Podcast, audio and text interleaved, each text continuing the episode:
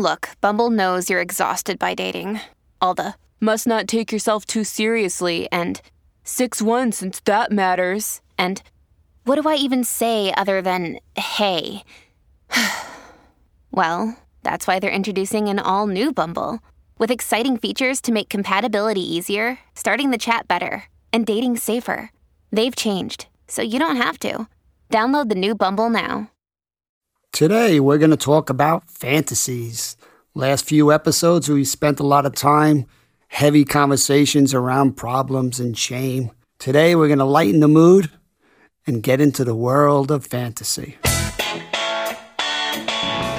Hey, you're listening to Foreplay Radio for couples and sex therapy, and I'm Lori Watson, your sex therapist. And I'm George Fowler, your marriage therapist. We want to take a wide lens on sexuality and talking with you about what we've learned as experts in the field on how you bring your body, your mind, and your brain to the sexual experience. We want to expand people's perspective of just talking about sex, that it's not something to be avoided, it's actually something to embrace and to lean into with an openness to be changed by what you hear. So exciting today that we have a new sponsor, uberlube.com, which is a great lubricant. And I want you all to remember that lubricants are not just for the act, they're especially important during foreplay. So, I guess the first thing I'm thinking about with fantasies is assessing does this fantasy, either partner's fantasy, is it something that strengthens their emotional bond, their connection, or is it something that creates more distance? Mm-hmm. I'm always trying to keep it simple. Does it increase the levels of engagement between the couple, or does it actually decrease the levels of engagement? Mm-hmm. Is this fantasy a bridge that brings them closer together, or does it become a block that actually leads to further separation? Okay, I like that. I, I like that distinction because fantasy can do all of those things. I, I think the fear that comes up when people hear the word fantasy is there's a lot of fear about is this immoral? Is this, you know, adultery in their mind? I mean, there's tremendous amount of worry that if they have fantasies that first of all it always means that they're fantasizing about somebody else mm-hmm. and i don't think that's true i think that people can have fantasies that are aligned with how they see their commitment I also think that people sometimes have fantasies that are not necessarily aligned with their commitment and use those to enhance sexuality in a way that still enhances the partnership. So, in your world, it would be a bridge, not necessarily a wall. And I know that that's dicey, and I'm not telling people how to fantasize. You know, they have to make their own decisions about this, but certainly fantasy, I think, happens, whether we want to talk about it or not once we open ourselves as sexual creatures to the world, we're going to have sexual ideas. We're going to have thoughts about others other than our partner. I know that when people are first married, they kind of think, okay, that's the end of any sexual attraction. And then they're at a party and it's like, oh, that person's still hot, you know, or is hot. And they're kind of, they can be surprised by that, that they still have that ability to see that. And I mean, I just think it's natural. You, you can't shut it off if you're going to be open sexually to the world. And how many couples never have this conversation? I love that we're trying to make this conversation more explicit. Mm-hmm. That what are your values around the fantasy? We're not coming from a moralistic point of view saying it's right or wrong. It's for every couple to decide, you know, what, what feels safe about the fantasies. Are they using it as a bridge or is it something they're kind of keeping to themselves that's leading to further distance? Right. And, you know, so many people don't share fantasies. They don't even think about sharing it. And, and I'm not saying they absolutely have to. Right. I mean, I think there can be something very exciting about sharing fantasies. As we're married for a very long time, your essential object changes, right? I mean, we're all going to age minimally. So the fantasy of what you find sexually attractive isn't necessarily going to be the 90 year old partner.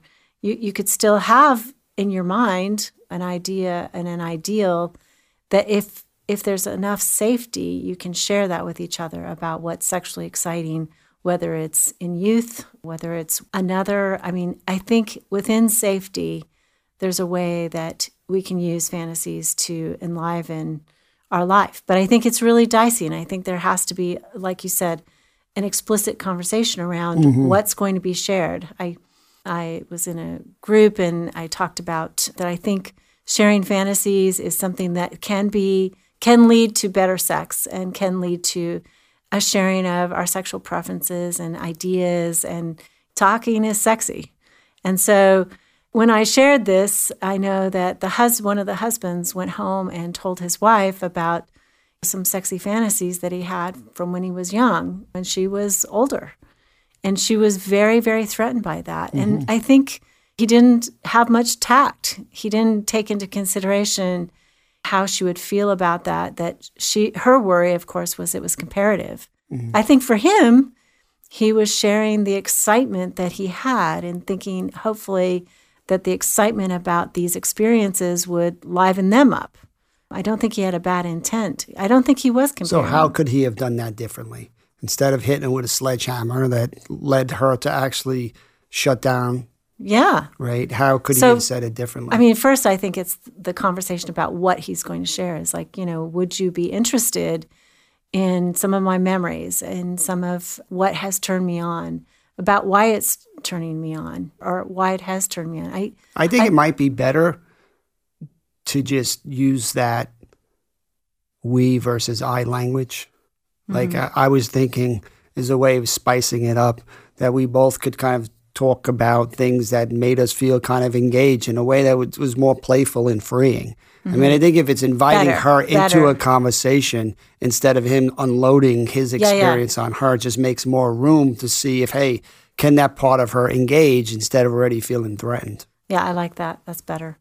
You know, so maybe beginning it that way. I think too, realizing your partner's vulnerabilities. If your partner is menopausal and you're fantasizing about the 20 year old, it's like, how do you bridge that with some intelligence that says, you know, if this is going to threaten her, mm-hmm. okay, how can I edit it or present it in a way that feels to her that she's still included in what I find sexy? Right? You know, so I, I think some of that, I mean, I'm always all about tact. I don't think that honesty in marriage is preferable. I think tact is weighted over honesty, that we have to be careful, especially in this arena, because it's so hard to take back something that has been said that, well, you know, I, yeah, I, I prefer this lover who had this kind of anatomy. You know, it's like, oh, well, that's kind of unchangeable.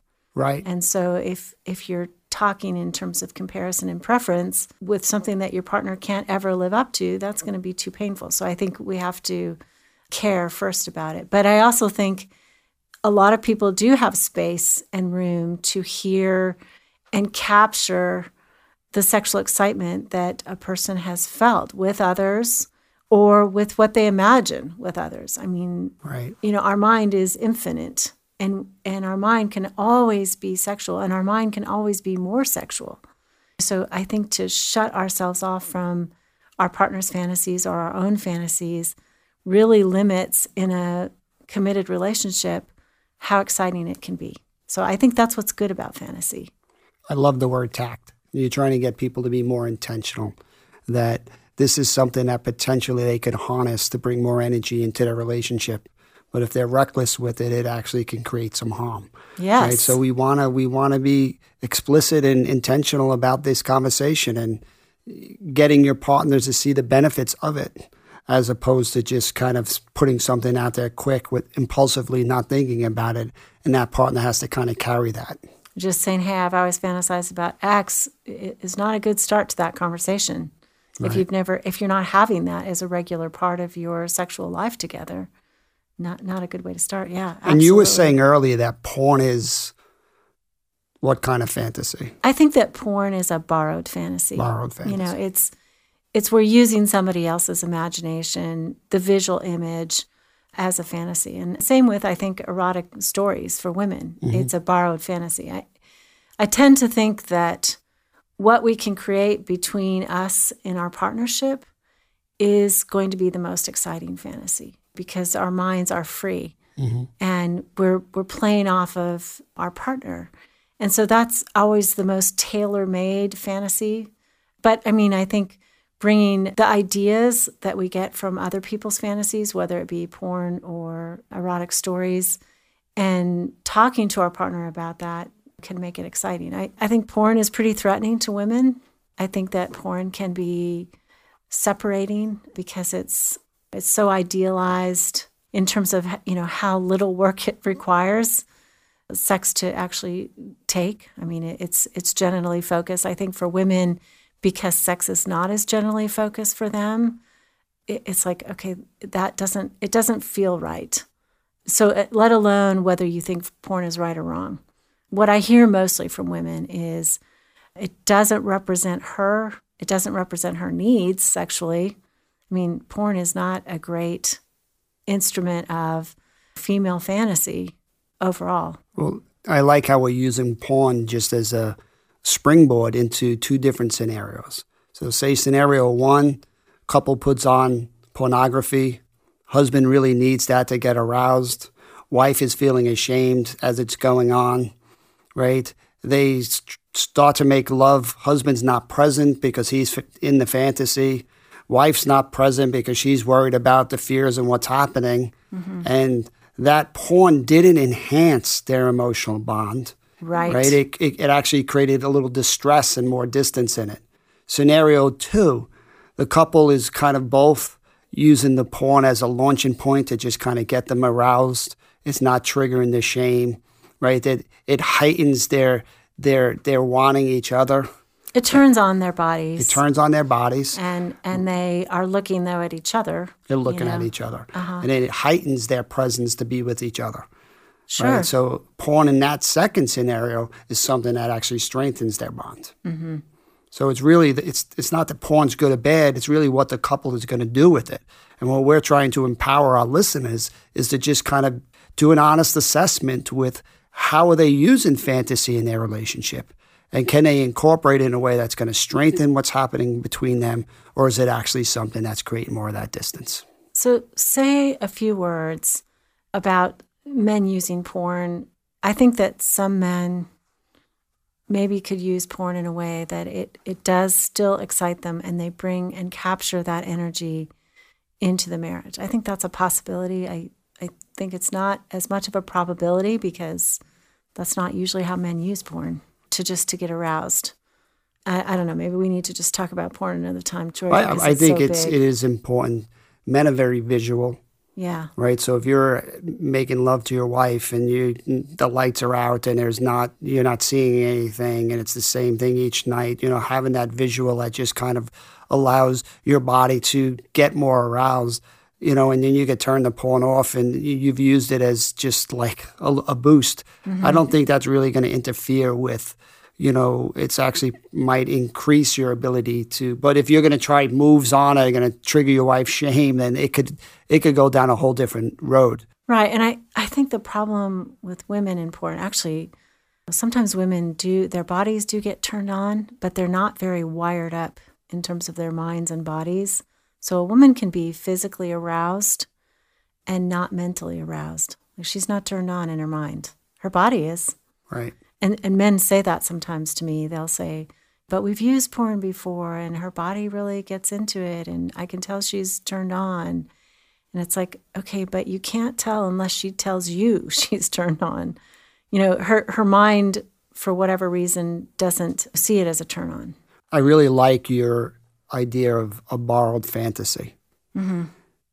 If you're reading a novel or you're watching porn, I think what, what could be healthy about it is it's getting you to anticipate and to expect. You're being much more intentional about putting some time aside to allow your body to wake up. Mm-hmm. Right. So if you're using that to be more your brain, your body, your heart are kind of more paying attention to what's about to happen, you have a better chance of success.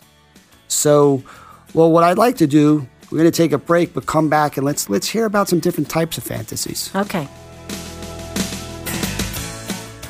So we have a new sponsor. I'm so excited about this, you guys. It is a product that I use. It's Uberlube. And you can find it at uberlube.com and that supports us at the podcast if you buy it there. It is a product that I've been using for years. I love it. I do give it to every patient who walks through my door. It has long lasting performance. That means it doesn't get gummy, it doesn't get sticky, it doesn't get absorbed easily into the body. And so it gives you great glide. It's a great feel, especially for foreplay. I recommend the travel pouches as well as the really classy designed glass containers that you can keep by your bedside. I mean, you can leave it out and nobody's going to know what it is. It looks like a perfume bottle. It's so pretty. It's taste free and scent free, which is wonderful. It's recommended by thousands of doctors. It's recommended by Lori Watson, and it's made in the USA. It's really a very, very fine product, something that I think you will enjoy and will bring you more pleasure. Support the Foreplay Radio podcast when you use promo code FOREPLAY at uberlube.com. That's uberlube.com, promo code FOREPLAY. Hey, I want to let you guys know all about George. He's written and contributed to several books, and I'd especially like to draw your attention to his book, Sacred Stress A Radically Different Approach to Using Life's Challenges for Positive Change. His book is about a mission on how you adopt new strategies and turn stresses into a positive force in your life. And who among us doesn't live with a lot of stress these days? We'll keep you posted as to all he's doing. But George and other EFT therapists all around the country and the world hold couples retreats called Hold Me Tight, which is developed by Sue Johnson, and it helps secure your own relationship. If you'd like therapy with George, find him at georgefowler.com. Okay, I'm excitedly waiting. Lori, let's hear about these different types of fantasies.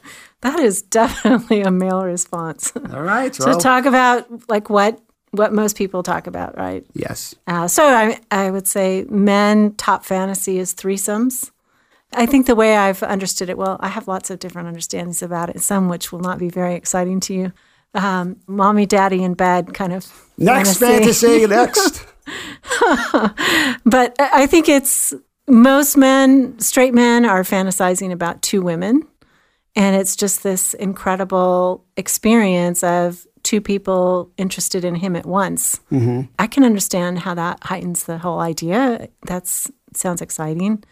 I probably have talked to umpteen people who have done it, and they they do it with their neighbors, and it's a pretty complicated experience. Right. So it's not something I'm saying to act out, but I think in fantasy, I think almost anything in fantasy, if both people can not be threatened by it, could be very exciting to share why and what and how it goes in their mind in the scenario and the story.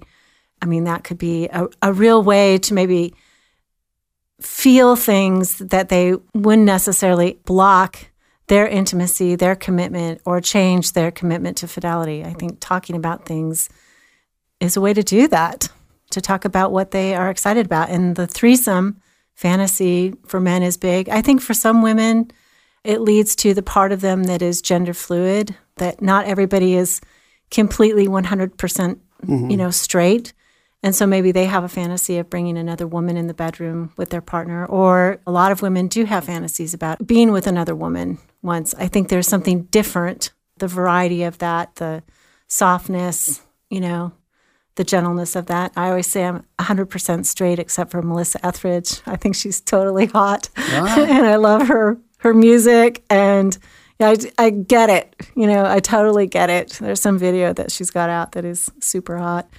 But yeah, I think all of us are on some continuum of gay and straight. And I think being accepting of that is fun. And then sharing that with your partner about who's hot.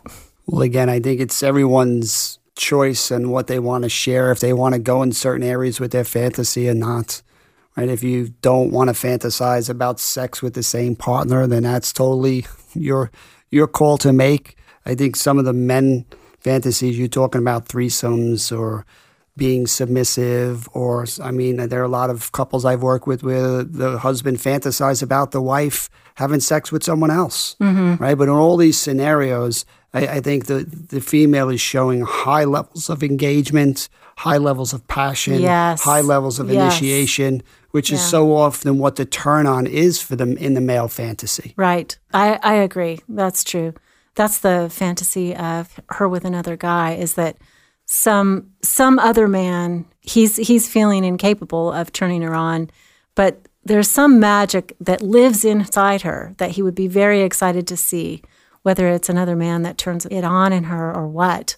But that's exciting. I think women also have fantasies about being submissive as well. Mm-hmm. And I think some of this is about the lack of agency in a woman sometimes. Like she doesn't feel the right to own it herself. And so it has to be turned on. I mean, most of the erotic novels are about that, that she is sort of the object that is suddenly turned on, you know. So, and I think a lot of women feel that, like that. And that's partly how how she needs a partner to be really excited about her in real life. Both fantasies have that theme, right? That the other person is so into you, so starting off with that arousal that that's a big turn on. Yeah, I, I think for most people, married sex that starts after you put the groceries away, there's some disappointment in that, you know, and fantasy is a way to feel again that sense of, you know, wow, being turned on at the beginning. I had some friends who used to role play. She told me about this. She was a girlfriend of mine, that they role played everybody from famous people to, God forbid, the neighbors or something. And she said she would get out of bed and she and her husband would kind of make the bed and it's like, okay, okay, we're, we're back to ourselves. But it was, you know, it was a way that they could act out all kinds of different parts of their sexual self by having a fantasy that they were actually, this is not just in their minds, not just sharing, but they were acting it out, Right. you know, in a role play. So you haven't seen fantasies where each partner says, well, one partner turns and says, well, what do you think? Maybe tonight. and then both of them undress their own, take their own clothes off. There's no ripping clothes off. You wanna and then do it? You want to do it. Let's uh, let's turn the lights off. Let's uh, just, we only got a couple minutes. Just a minute, I got to go get cleaned up. So how do I mean to me that's always right in a fantasy, you're not taking your own clothes off. Right. Right. So how do we tap into that energy Yeah. as a as a couple who's been married 25 years? I think this is one way to do it is by sharing what you think about, you know, what you want. I mean, it sharing the fantasy leads to some sense of what we can do for the partner too, right? I mean, what they like. And it's so necessary to have that conversation beforehand. Like if I'm thinking about me and my wife, it's a lot less threatening to role play a famous couple. Like you never met them, who really cares? That's kind Sure. of fun and you're both involved in it together. Mm-hmm. Right. But when you start talking about the next door neighbor or someone else, then it's, you know, it, it brings in a different hmm. level of concern, I guess. Well, and I think there's something different between a fantasy that you're exploring with your partner and intention. Mm-hmm. You know, like if you continue to have fantasies about one person, let's say the guy at the desk at work or something, to me, you're setting your direction. And that to me is going to be a, a wall between you and your partner because you're ima- first of all, you're imagining how hot it is. And secondly, you know, continuing to think that about any particular person, I think, you know, your your body's going to lean that way. I like the description of a wall. It's for me, it's it's like having a drink. If you have a drink to loosen up, it's great. But if you have twelve drinks, you're gonna get into some problems, right? So if I have to fantasize about somebody I know to orgasm with my wife, then that's certainly gonna weaken our our bond. Mm-hmm. So what's the function of that fantasy? Is it keeping you engaged or is it actually and I think unfortunately there is a slippery slope for, for fantasy with a lot of people. That their brains need the fantasy to reach climax and it actually stops them from being present and engaged with their partner. Right? And that's when fantasy starts to really become a block. mhm, when it's when it's a threat to the partnership in some way. or So- you become dependent on the fantasy which is it means you can't really stay present in the moment in your body emotionally connected feeling your heart connected because your brain is elsewhere thinking about someone else I hear you, but I work with so many women that feel slightly differently than that. Like I'm thinking of this one woman and she just had a particular fantasy. It was the fantasy essentially she used to masturbate to throughout her young years. It was I mean she needed that fantasy to get over the edge. Uh, I can't remember. I think it was probably of an early partner. But it was symbolically, I think the way that we understood it as the couple is it wasn't about him. It was about what she felt with him as a, a new lover, all that thrill, the the mystery, the sense of I don't know what I'm getting into, that that risk. Right. You know, that's what made the it come alive to her. And so she needed that feeling to kind of really be aroused and reach orgasm. Mm-hmm. So I, I don't know that that the repetitive fantasy is necessarily going to produce a wall. Well, we were talking about this in an earlier podcast around trauma. I mean, mm-hmm. I think if you needed to get over the edge, but you quickly can get back into your body with your partner and cuddle mm-hmm. afterwards and experience the afterglow of oxytocin and the connection, then you know it's it's not that big of a deal. Mm-hmm. But a lot of times when people have to exit, they don't come back. Right? So they need the fantasy to get over the edge and then they feel And then they're wishing that they were with the, the partner or something. Or they Certainly. just, you know, all right, that's done now. Let's go on to the rest of the day or go to bed and roll over. And they don't, they don't experience the Connection. that afterglow that's so critically important for strengthening that emotional bond. Mm-hmm. So again, for me, the proof is in the results. That if you fantasize, but it strengthens that afterglow, and you're in each other's arms and you feel great, then hey, go for it. Yeah. And regarding the way this woman used her fantasy, I mean, I I think women need their minds engaged. I mm-hmm. I just don't think there's enough gas in her body of testosterone that simply sensual touching works. I mean, it did work, but when you imagine, let's say early in a relationship, there is plenty of fantasy that's actually going on mm-hmm. all the time. Her mind is engaged. And I think that that's how women have libido is they engage their mind. I just I don't know very many women who can in partnership not have some projection or direction in her mind when they start sex. I, I agree that she can be willing. I mean, she's probably not wanting yet. You know, mm-hmm. she's willing. But I think the way that she somewhat gets there is yes, to be touched, to be aroused, but she has to let her mind go a little bit in that direction, or I just don't think she'll turn on. I, I mean, a woman, women tell me all the time when trying to teach them how to have an orgasm, you know, maybe they're using a vibrator. And I'm like, well, what did you do? It's like, well, I used the vibrator. I'm like, did you think about anything? It's like, no, I just, I, I just used the vibrator. I'm like, okay, well, you're not going to get there. Mm. You know, I, I think sh- a woman just needs engagement. And I think in some ways that could be fantasy. Sure. So is that fantasy? I don't think it has to be either or. Just because you're having a fantasy means you can't be present. Right. Right. What you're right. saying That's what is we're saying. I need the fantasy to kind of to prime the pump to kind of get me into it, but then I could kind of be present with my partner. right. Right. And I, if Mm-hmm. I feel like I need a little bit more, I go back to that fantasy, but then I come back to my partner. Right. It's the coming back. It's the being present. That's that's what's so critical to it being healthy for the bond. Mm-hmm. I think we're all responsible for our own desire. We have our own inner worlds that you don't want to lose that.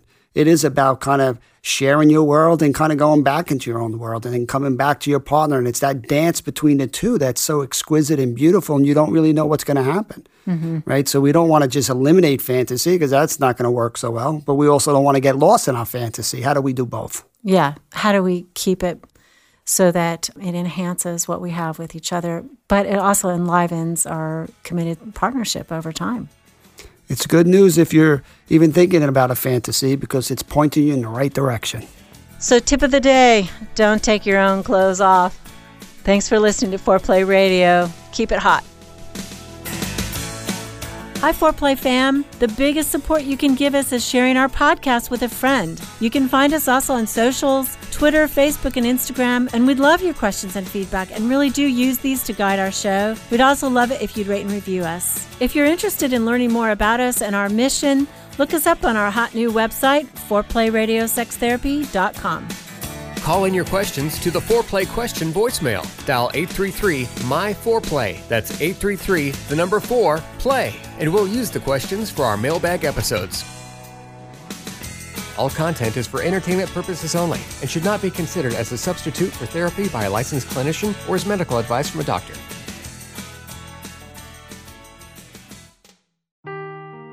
Seeking the truth never gets old. Introducing June's Journey, the free to play mobile game that will immerse you in a thrilling murder mystery. Join June Parker as she uncovers hidden objects and clues to solve her sister's death in a beautifully illustrated world set in the roaring 20s.